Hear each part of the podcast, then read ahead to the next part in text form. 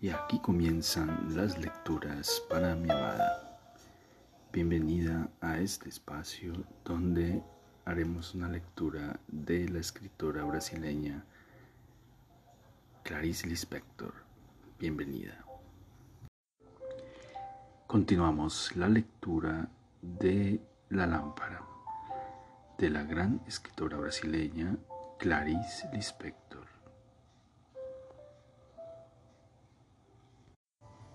Sintió contra Virginia la cólera de amarla, inexplicablemente, como un capricho.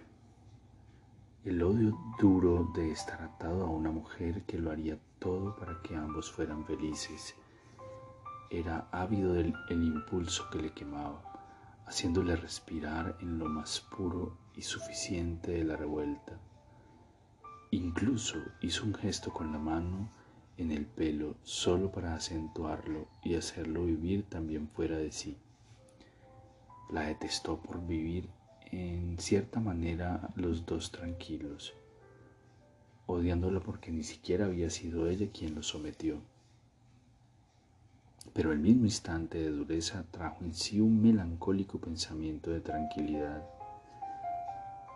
Pasando y repasando los dedos obstinados por el delicado friso de la pitillera, Cerró un poco los ojos y se imaginó libre de Virginia. Apretó los labios con falsa severidad y falsa alegría.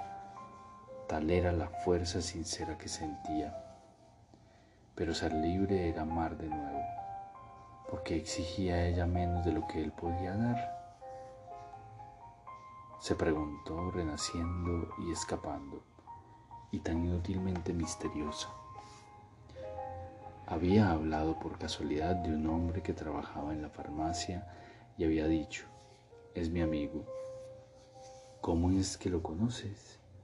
había preguntado él, sorprendido, tal vez un poco celoso. Ella no respondió. Hizo un gesto, un movimiento de rechazo, con la cabeza mirando a un punto cualquiera del suelo con firmeza y disgusto. Si él insistía, ella respondía siempre, es mi amigo. Algún tiempo después supo que ella lo había conocido en la farmacia, donde habían hablado apenas mientras ella esperaba una medicina. No se podía, pues, decir que fuesen amigos. ¿Y por qué esconder eso? Ella no podía tener interés en ocultar un hecho tan simple porque siempre le gustaba no decir nada, solo así adivinaba él con desaprobación y sorpresa. Cuando la conoció intentó establecer una relación inteligente. Pensaba al principio que ella era de ese tipo. Tenemos la impresión de que conocemos de hace mucho tiempo a una persona al verla por primera vez cuando conseguimos en una sola mirada fundir la armonía de los rasgos con el alma. Había sido más o menos esto lo que dijo explicándole el motivo por el cual se había sentido atraído por su persona. Pero algo le impidió seguir en ese tono y algunos minutos después, a la primera oportunidad, se había transformado. Intentaba otra forma preguntando, sonriendo a propósito de alguna frase. ¿Y tú? ¿Hasta dónde sabes tú?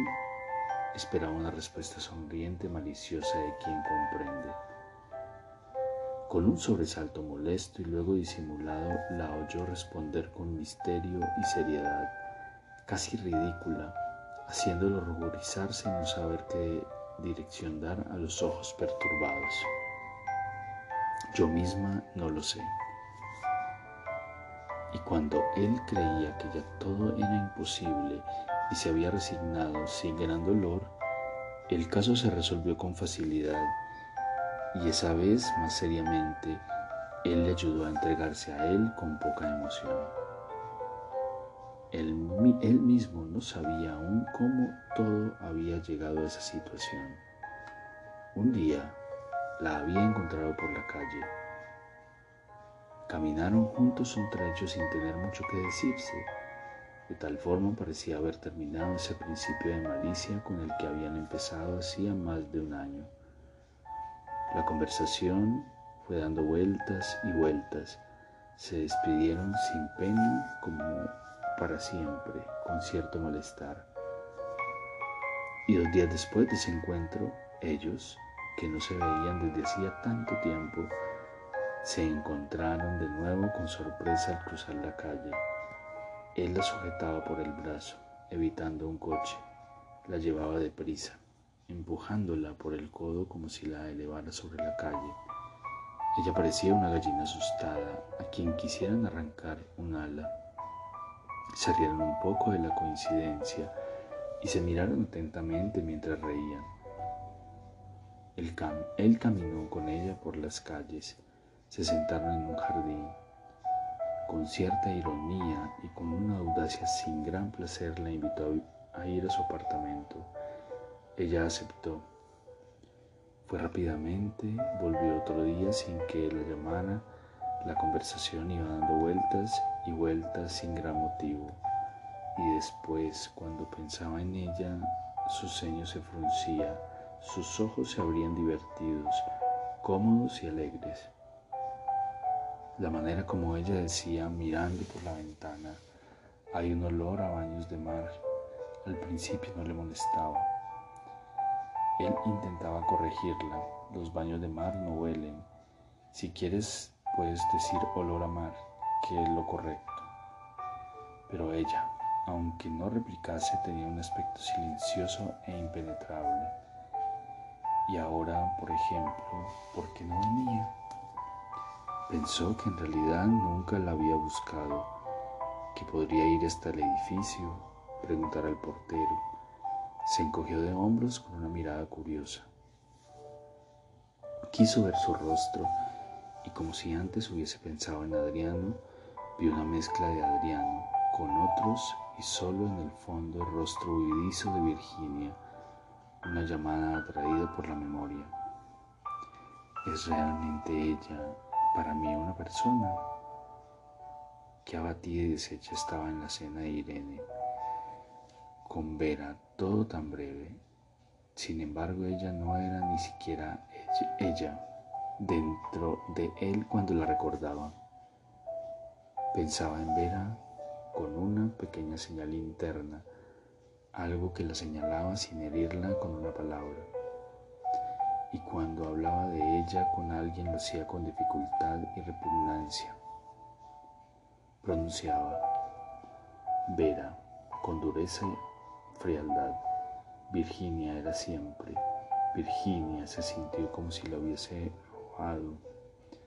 La vi entonces con nitidez, los ojos marrones, la nariz delicada, aquella indecisión en el rostro como si pudiese ser asustada casi con emoción, como si mandase un retrato antiguo.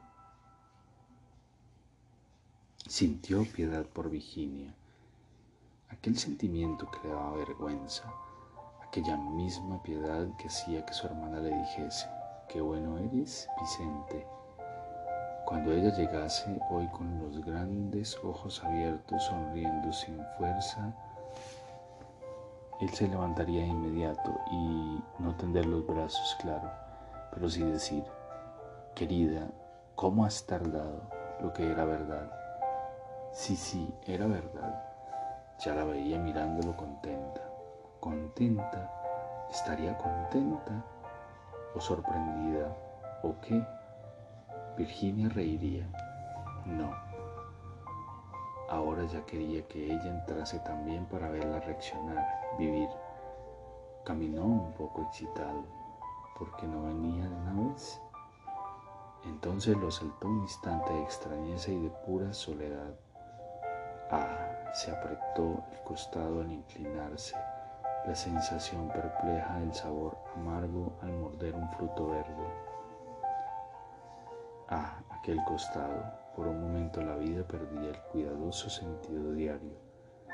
Le daba la vuelta, su cara más curtida, mostrando una superficie fresca, nueva, terriblemente incomprensible. Se sujetó con una de las manos y con toda su vida el costado derecho donde el dolor aumentaba como una flecha en movimiento. Lo soportó.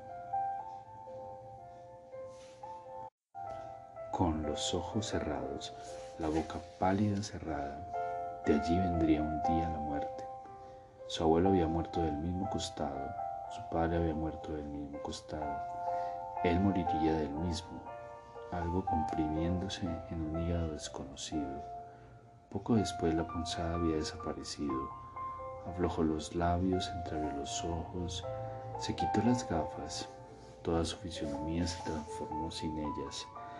Adquirió un aire inocente y tonto, como el de un niño. Parpadeando se secó la frente mojada con el pañuelo. Dio un suspiro de alivio que recordaba un jadeo. En ese instante se perdían padre, madre, hermanos y mujeres. Él miraba alrededor de su cuerpo desnudo el mundo naciente. Unos instantes más y una fuerza tranquila e inexplicable se apoderaba de nuevo de él. Encendría otro cigarrillo las gafas recolocadas devolviéndole con una sensación familiar el antiguo rumbo de los pensamientos.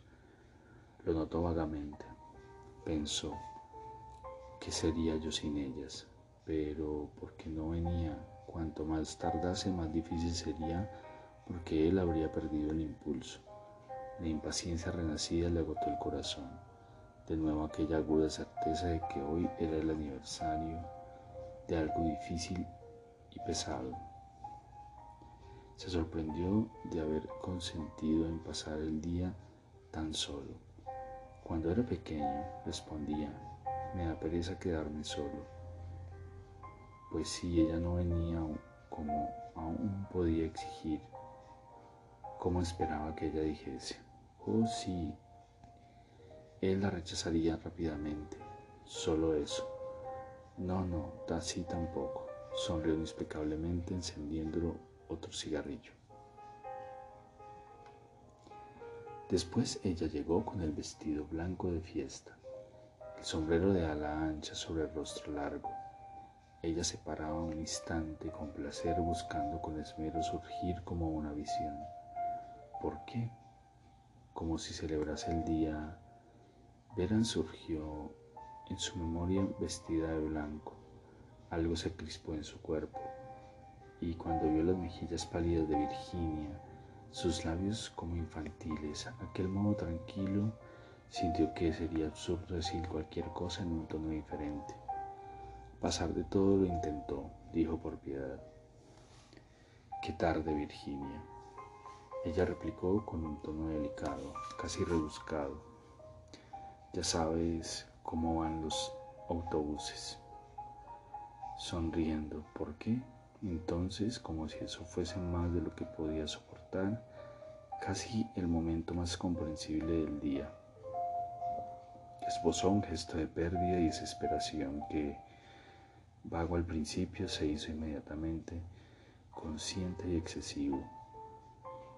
Y como lo miraba con los ojos abiertos, él pensó, Dios mío, realmente era más de lo que podía soportar después de aquel día y casi podría decir que le provocaba una especie de llanto sin lágrimas, por Dios, ayudándose con el recuerdo de su madre muerta, a quien él se sentía tan unido por una nostalgia olvidada.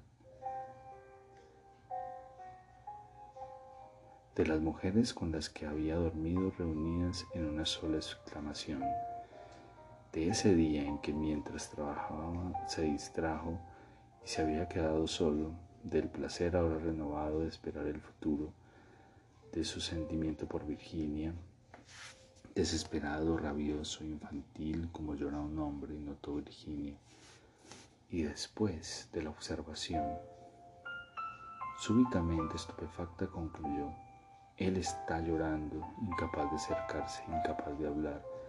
Ella lo miraba, pero, ¿qué pasa si todo iba tan bien entre ellos hasta ahora? Se gustaban tanto y de repente ella lo miraba. Él no sabía hacia dónde meterse. el rostro aún contraído en medio de la sala, sorprendido de sí mismo. Si frenase la expresión de dolor, tendría que transformar allí mismo su fisonomía mientras Virginia lo observaría silenciosa. Si continuase con la mirada amargada, estaría en medio de la sala como llorando, como desnudo, porque no se había apoyado en una ventana, porque no se había sentado escondiendo el rostro. Pero la sensación más fuerte de aquel momento era de alivio. Si otra mujer, que no fuese Virginia, lo estuviese viendo, en medio de la sala. Para Virginia, adivinaba él, era natural llorar. Y tal vez por eso, con rabia de sí mismo y de ella, había cedido a la fácil oportunidad. Una cierta paz afloraba de algún lugar de su cuerpo, tal vez del costado. Era una paz con un arranque de buen humor, de alegría leve Tenía ganas de reírse un poco y de bromear sobre su propia estupidez, pero no sabía cómo corregir con la risa el movimiento anterior y seguía con el rostro afligido. Virginia pudo hablar. Vicente, ¿qué pasa? Él la detestó durante un nuevo, rápido y centelleante segundo.